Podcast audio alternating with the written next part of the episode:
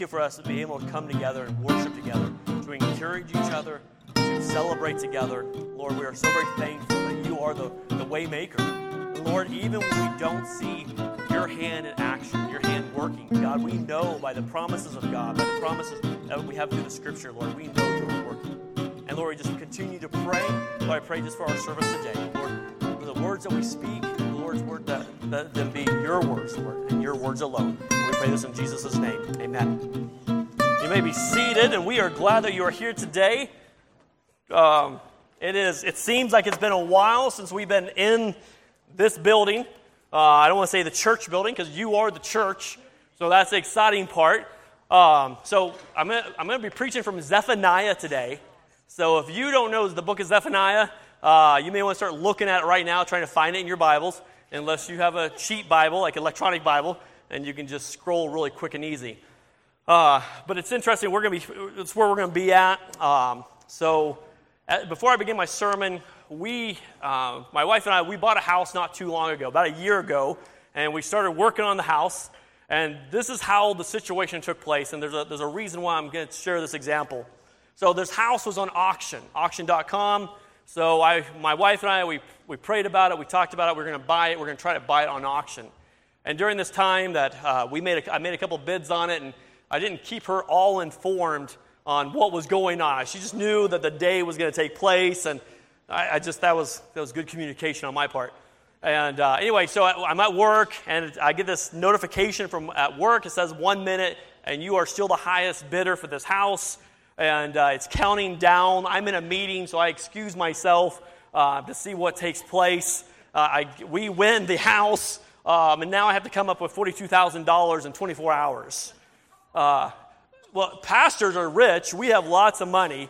And so we were able just to write the check and go from there and do our thing. No, absolutely not. I was scrambling at that point. I was nervous wreck. I was very, uh, I, thought, cr- I said crap, crap. How are we going to get this money? And that's a strong word for me. Uh, it's like, oh no. And so I had to call my wife and tell her what happened. Um, she said, well, you bid on it. You that's what happens. So she threw me under the bus pretty much. And so I had to come up with some money and blah, blah, blah. We got done with it. Anyway, so during, that, during the whole process, what I'm telling you about the story is that you know, we, for the last year, have done a lot of research now on foundations, and we've done research on structural walls and houses and sheetrock and, and all this kind of stuff that just plays into to reconstructing a house. And I, I came across this at one point. It's called street creep. It's, it's, only in certain areas that this works, it, this takes place. It occurs when certain types of soil has this tendency to move um, under houses and streets uh, that are above it. In a slow but sure process, the street slides towards the driveway of the homes. The driveway then gradually slides towards the foundation of the house, and sometimes the foundation of the home has become unstable. So it's interesting. So the, found, so the soil basically starts on the street level. It's not all that solid, so it starts moving towards your home and it starts basically destroying your foundations. Uh, we don't have that issue around here. We just got a lot of other issues around here. Um, but as I, as I looked at this, in my devotions lately, for the last two or three months, I've been going through the minor prophets. Uh, my, my tradition is when I go to work, I get in my car, I put my, my Bible scripture time on, and I listen to the scriptures for 45 minutes, and then on the way home, I listen to other podcasts. And so during this time, I, I, was really caught up with Zephaniah, the minor prophets, and all the different things. So this is a scripture you probably haven't read for a while. A lot of Christians, a lot of us stay in the New Testament where it's easy to understand, so on and so forth. But this one I want to introduce to you guys because it's pretty interesting because I believe, I don't know about you, but I've been frustrated in the last several months. Uh, I'm, I'm, tired of people telling me what to do. Uh, I'm tired of wearing masks. Uh, I'm tired of having thermal scans done every single morning because uh, they're completely inaccurate. Uh, I probably shouldn't say that because, never mind. Um, hopefully, if you work with me, just never mind. Uh, anyway, so there's, and I'm trying to not have a lot of rabbit trails today. I'm trying to stick to my points, which we'll see how that happens. Uh, but anyway, I'm, I'm tired of being told what to do. How many of you guys like to be in control of your lives? Raise your hand. And if you're not raising your hand, you're just lying. And and you'll repent later, and we'll have an altar call. You can accept Jesus later. Um, but most of us like to be in control of what we're doing. We like to, to have a, a, some type of um, autonomy over our lives and not always being dictated what's going on in our life. And it's interesting, as we look at Zephaniah, go ahead and turn your Bibles, if you would, to Zephaniah, small, minor prophet. Zephaniah means God hides. God was hiding or shielding his prophet from all the corruption, the violence, the idol worship, and his people that were involved. God's people had lost their way. Now, listen, this is very key, I think, in my point. Instead of pursuing God and helping shape the culture, God's people ended up shaping the, being shaped by the culture in greed, corruption, selfishness, and idolatrous worship. So, I don't know if you understand this, but it's our job as Christians to shape the culture of the culture that we are living in. That is our goal. That is our desire. That is our, I think, our God given gift to drive the culture into a biblical realm, not into an idolatry realm. Today we're going to talk about idolatry. Today we're going to talk about things that come into your life, that creep into your life as a slow moving foundation or slow moving soil that would completely destroy your, your house. I, I want to talk about how in Zephaniah's time, their, their goal, their, not their goal, their directive from God was to change people's lives by their actions and by their lives and by how they live their life. That is that culture, that desire has not changed today. I believe it's our, I hope it's your desire. It's my desire to, to truly, truly focus on changing our culture, changing the sphere of influence I have in my life to bringing a godly influence rather than a corrupt influence. I bring up the whole culture, the whole point about being told what to do, because you can respond two ways to being told what to do, can't you? You can gripe and moan about it, which most of us do, and I'm good about that. I, am a good griper, I'm a good moaner, uh, I'm very, very good at it. Or I can take a different stance and I can make the very best out of the situation and I can glorify God in whatever situation I'm in. You realize in Scripture, New Testament says, do everything without arguing or complaining? Every, everything in the Greek means everything. That's my Greek, that's my really deep analysis there. Everything means everything, every conversation, everything you do, do it without arguing or without complaining as well. So here we're going to look at Zephaniah during the king of Josiah. Josiah was a young king. He attempted to bring change into the, into the region. He wanted to get rid of the corruption. He wanted to get rid of the pagan gods. He wanted to get the people back to worshiping God. And knowing that this impeding, meaning the wrath, knowing the wrath of God was coming. The book of Zephaniah is a very serious book. It's very, let me, let me just preface this as well. The very beginning of this message is very, you can consider maybe it's hard. It's very, the church, the, not the church, but the, um, the Jews were doing things wrong. They, they were doing things wrong at the time. It was my daughter, or my granddaughter, singing, cheering for me the Jewish people were doing things wrong. They, they, they, had fallen into idolatry, they had fallen into corruption, they had fallen into things that God not, had not wanted them to do. And I will tell you, my friends, to me, it looks like where we are as a church in America.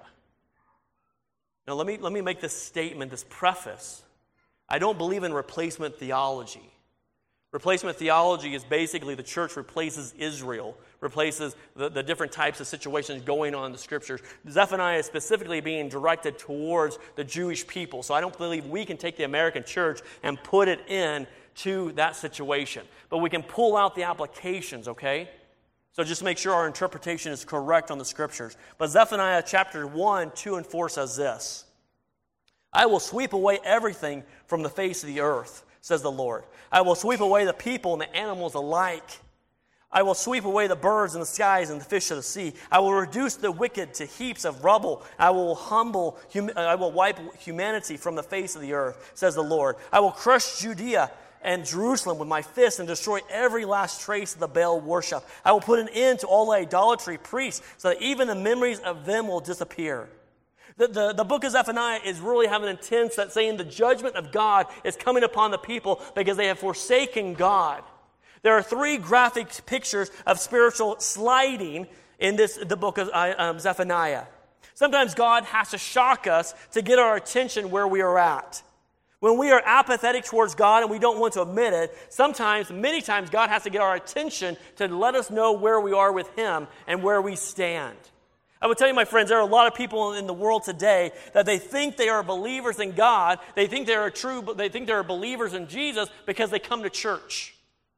I, will tell you, I think there's a huge difference in our society today whether you are just a believer or you are a, div- or you are a follower, a disciple of Jesus Christ.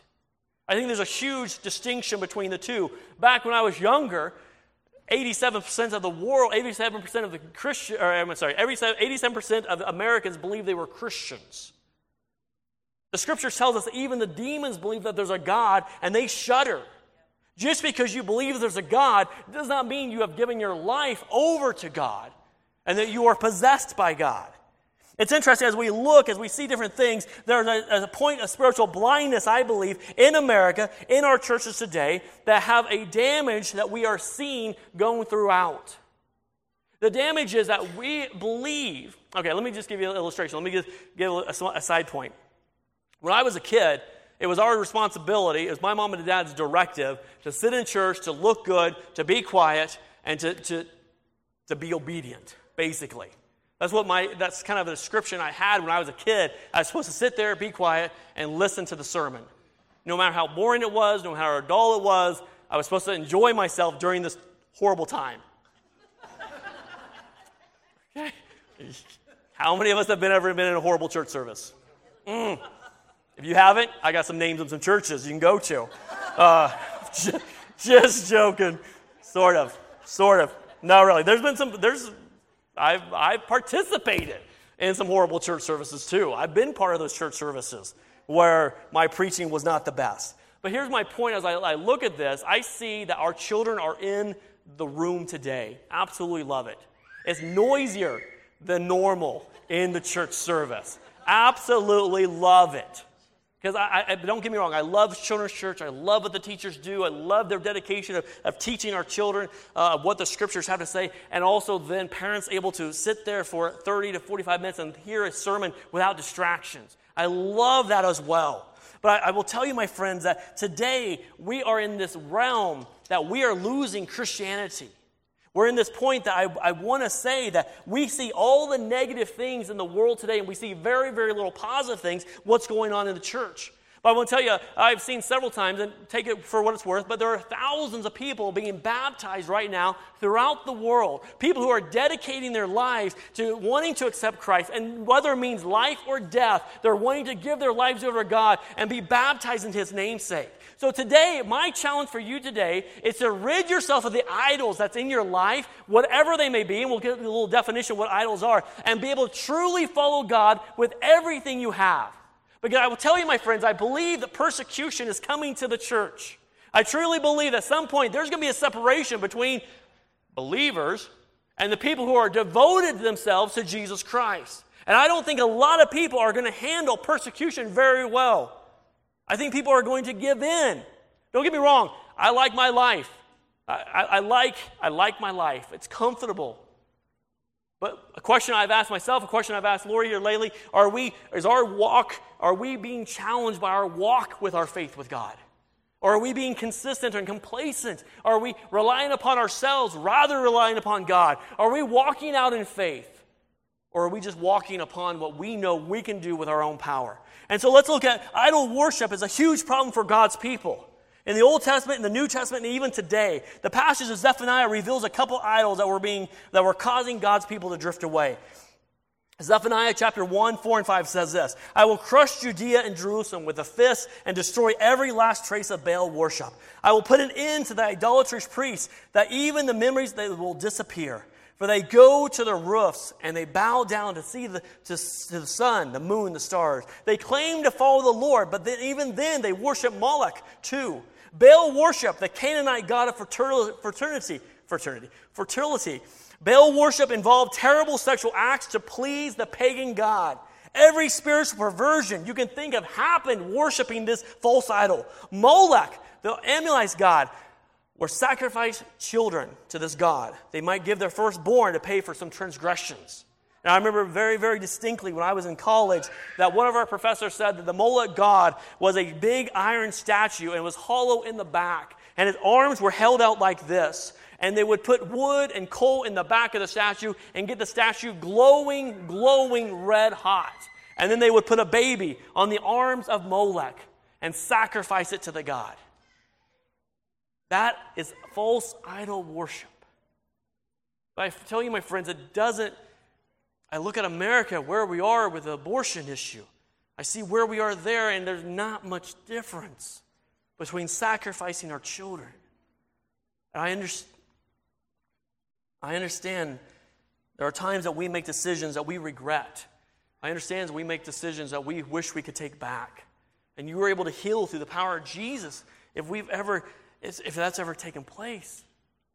My friends, I, I look how the, the Jewish people were worshiping these false gods, trying to get good things out of life, and nothing good was coming. God's people at first worshiped God and God alone, just like He had commanded them. Then they began to worship gods alongside their worship of their idols. But then after a while, worship ended replacing God, and he only worshiped the idols themselves. Consider what is described here just for a few moments. In the very beginning, people on the rooftops worshiping the sun, the moons, and the stars instead of the one who created. His own people are potentially sacrificing children, and his people are doing all kinds of terrible sexual acts that pleases a false god. It's a good thing we don't have idols today. Mm. I'll tell you, my friends, anything, anyone, any any place that comes before God is an idol. Anything. It means my wife, my children, my friendships, my ministry to Jesus. Anything that becomes first and foremost rather than God Himself becomes an idol. I will tell you, my friends, when we have been doing this house for the last year, I, there was a while I spent more time looking at YouTube videos, reading books, and doing different things like that than spending time with God. And the Lord and I started reflecting and said, We have this backwards. We can spend every night working on our project, working on what we want to do, but if we put God at the very end, then what good is it? My job is to reflect God in my life and in my just in my life, in my ministry, my, my family, everywhere. If anything that comes in the way of that becomes a God. I was asked, I was talking to a guy last week. We were talking about spiritual things, talking about where we are as a church as a whole. This guy lives in a different state. And as we were talking, I, I just asked him what his goals were. I'm, I'm, i love goals. I like, I'm a, I'm a list checker. I am. I, I like my goals. My goals never work out. My plans never work out. So I don't know why I do it. Laura always reminds me the Lord, um, yeah, determines your steps. I don't, that's the Lord determines our step, not Michael Longfellow. But anyway, I was talking to this guy, we are talking about spiritual things. Also, I asked him, I said, What's your goal in life? I was thinking, we're talking about, hey, I want to be like Jesus, I want to memorize the books of the Bible, whatever. He said, Well, I just want to be rich. Said, wow, you're being truthful. I wasn't expecting that. You know, at first I thought, hey, you know, he, just wants to become more like Jesus or whatever, to do the pastoral answer. You know, you, pastors ask you questions, you answer a certain ways. How are you? Oh, I'm good. You know, I'm, I'm like Jesus, so on and so forth. And you don't really tell the truth to pastors normally. Anyway, so this guy just wants to, it's, a, it's the truth, isn't it? How are you? Let, us just do a little quiz here. Let's just do that. So when you in church, when you're dying on the inside, how often do we tell people that we're dying on the inside? Not very often. And Steve is really bad about this. He will ask me how I'm doing, and I'll say, I'm good. He says, Okay, tell me the truth now. He like calls me a liar to my face in a nice way. It's not, and it's not right. But he's older, um, so gotta show my gotta show my respect. Um, you know, the older generation. Um, anyway, I'm not talking about anyone else except Steve. All right?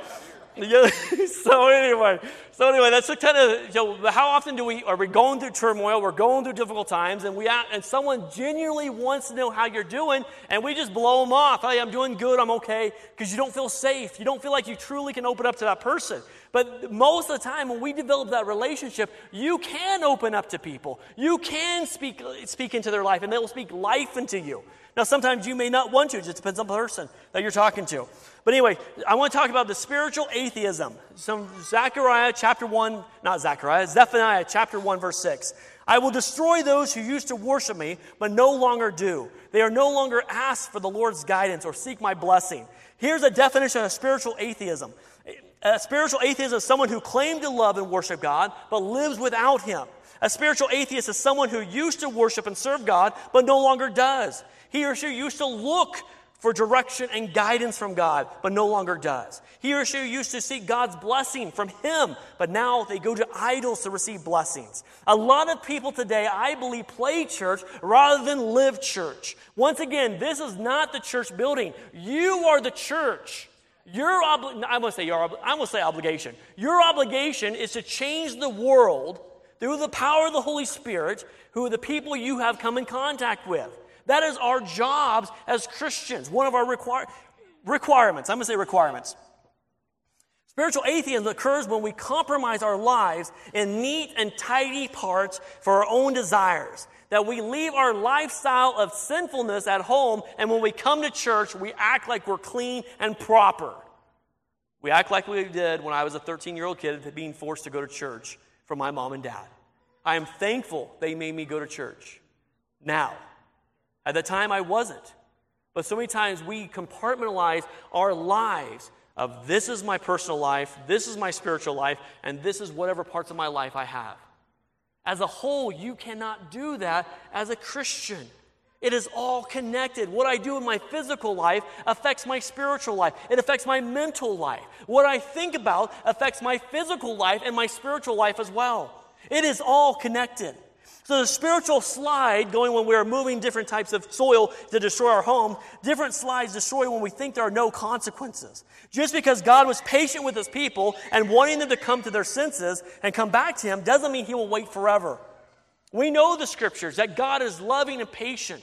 We know the scriptures that He wants everyone to come to repentance, everyone to come to a saving relationship with Him. But God will not wait forever. And my friends, this is where it concerns me of where we are as a church of United States of America. I can't speak for the rest of the world, but I can speak for America. I can tell you where my priorities are, where my prayer life is, where my fasting life is. I can tell you where that stuff is, and where do I measure up where, with I am in my relationship with God. Where are my priorities? Or am I putting other things in front of those things? And there are times I do. And that's why I want to be real. I'm tired of playing church. I want to be, have a real church. I think we have that for a, a long time here. But what about the rest of the world? What about the rest of Rock Springs and the rest of Green River and the rest of the United States? There are a lot of theologies out there that don't make sense. But people flock to them because they want something to flock to. Zephaniah said, Let God's people know and let us know that God's judgment is coming.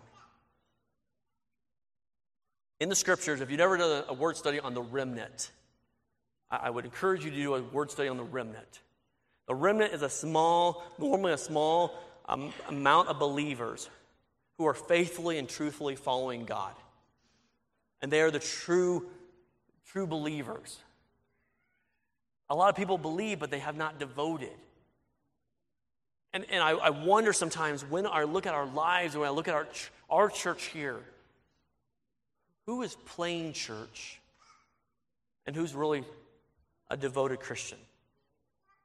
And only you can answer that question. And I don't want to cast judgment upon you. Because I know, man, you look at my life, I got a lot of issues. I got, I got a lot of issues.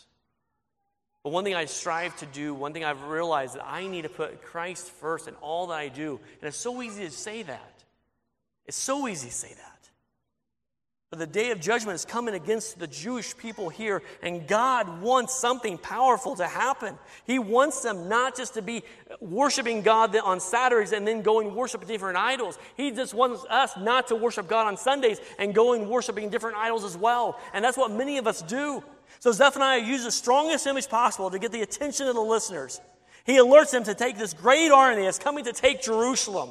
Jerusalem's their home capital. They're, that's, the, that's a sacred place. That's where the temple is. And Zephaniah is saying that this, this, this city is going to be destroyed. It's going to be taken away. We're going to go into captivity. Zephaniah says, Listeners, know that the day of Lord's judgment against Jerusalem, against all the nation, against the nation. In this section, Zephaniah widens the net of those who will be caught in the calamity. He even the names of the Amorites, Moabites, Philistines, and Assyrians. He talks about the people that are going to come in and cause destruction. You know how much talk there is about destructions of the United States of America right now? Oh my goodness. You just Google rapture, World War III, uh, end times. You, you talk about that, and you see all the, the, this thought process of all these different countries coming, wanting to come against America in, in their theology. Some of us, a lot of it's wrong. All right, he specifically targets the leaders and the prophets and the priests of Israel. He does this because they are so corrupt, so violent, so estrangled, and so distant from God.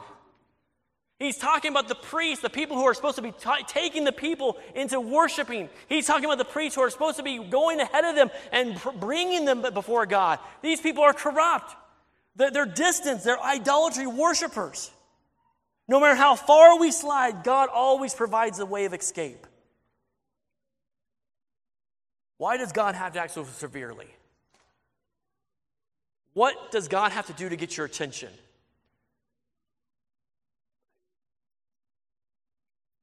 I think, I don't know about you, I'm slow. I'm a slow guy. I don't get hints. I don't understand when Lori's trying to hint around that she wants something. I, I, don't, I don't get it. She no one has to text me Michael, I want this. Okay, we'll get it. Let's do it. If you just say, hey, I'm thinking about, I really want this, but you know, oh, you just want it, that means we're not going to get it. That's completely different. completely. Isn't that true, guys? Steve? Whatever. I'm just trying to get Steve in trouble today. I don't know why. All right, but anyway, we, we look at the scriptures and God always provides a way out. He acts severely. Zephaniah chapter 3, verse 9 says this I will purify the lips of the people. All of them may call upon the name of the Lord, serve him shoulder to shoulder. These promises find their way all back to Genesis chapter 12 when God promised the blessings to, nation, to the nation of Israel. Graciously, God does provide a way to escape his judgment. God desires restoration not only in the city of Jerusalem, but throughout the world to his believers and the people that don't believe. He also restores those, the faithful few, the faithful remnant, the small groups that hold the back of wrath, the wrath of God back. Zephaniah chapter 3, 12 and 13 says this Those who are left will be lonely, lowly, and humble for they who trust the name of the Lord. The remnant of Israel will do no wrong. They will never tell lies or deceive one another. They will eat and sleep in safety, and no one will make them afraid. They are called to sing and rejoice. I, I want to ask you a question, because this is a question I've been asking myself at work for a long time. What do people know me for? What is Michael Longfellow known for at Genesis Alkali? What is my reputation? That's a question I sometimes you don't always want to ask. How do people see me in my daily activities as a Christian where I work? That is a question I've asked several people, and some of the answers are not positive. And I won't share the, the examples, you don't need to know. It's just it's not encouraging. One is the reaper, the grim reaper. Because when you're in my office, most likely bad things are going to happen. That is not a name I want to have. But it's a name right now I have. But if I do have that name, I want to treat people with respect and dignity. I want to treat them with the utmost honor, whatever situation we are dealing with. You going to work tomorrow morning, what do people know you for? Your Monday morning attitude, good or bad, your positiveness, your faithfulness, your prayer life. What are you known for where you work? I think, I think we've, I have fallen into the realm of just going about my business on a daily basis without bringing God intentionally into my workforce. It's very dangerous because if that is the case, that means I'm doing it on my own power, not according to the power of God. So, what I want to encourage you, just one challenge right now, is when you go to work tomorrow, your, your, your perspective of where you are with God changes. Your perspective where how you work tomorrow changes. Your perspective on church changes. I want you, I want myself to be so much in love with Jesus, so much on fire with God, that people look into my life and they know I serve Him. And I don't have an issue with integrity, I don't have an issue with honesty. I don't have an issue with those types of things. They know who I am by my reputation as a Christian. That's a very big question for us. God brings justice and judgment in order to rescue and to restore. It is truly good and gracious justice, even if it's firm and fierce in the actions. He does this in order to create a world where people can be treated right, where they can flourish and enjoy a relationship with God one on one. I, I know a lot of missionaries who face persecution every day, who, who have the ability to lose their families, to lose their life on any given day. And they look at life as a joyful occasion to be able to serve God. You and I are nowhere near that type of persecution. But we are able to see people who are near that and have this perspective that God is first and foremost in their lives. The book ends with a powerful image of God gathering up the family, the outcast, the poor, the broken, and exalts them in a place. Zephaniah chapter 3, 18 and 20. Read this, read this with me. I will gather you who mourn for the appointed festivals. You will be disgraced no more, and I will deal severely with all those who oppress you. I will save the weak and the helpless one. I will bring together those who are chased away. I will give glory to the fame to my former exiles, wherever they have been mocked and shamed. On that day I will gather you and bring you home again. I will give you a good name, a name of distinction among all the nations of the earth. As I restore your fortunes before their very eyes, I, the Lord, have spoken. I want you to understand, my friends, I am, I am greatly concerned where we are as a nation, politically, economically, spiritually. But I know where how we are going to win this battle is by you and I praying for our nation. You and I devoting ourselves to be the representation of Jesus Christ. I will tell you, I, I, I'm not a prophet, don't claim to be, but I, I believe the wrath of God could easily come upon America, could easily come upon us. And I want to be ready for it. I want to be, I don't want to be caught in God's wrath. I want to be submitted to my Lord and my Savior and have no idolatries, no idols in my life whatsoever. I challenge you this week, starting right after service, to look at your life and see if there's any idols in your life. To see the priority of your time, the priority of your energy, the priority of your finances. Those three things there tell greatly what is important to you and what is not. Please don't get me wrong. I'm not saying read the Bible 24 hours a day. You got to work, you got to feed your family. But I'm saying look at your life and see the importance of your relationship with God. Let's pray. Heavenly Father, I thank you, God, so much for who you are. And Lord, that even wrath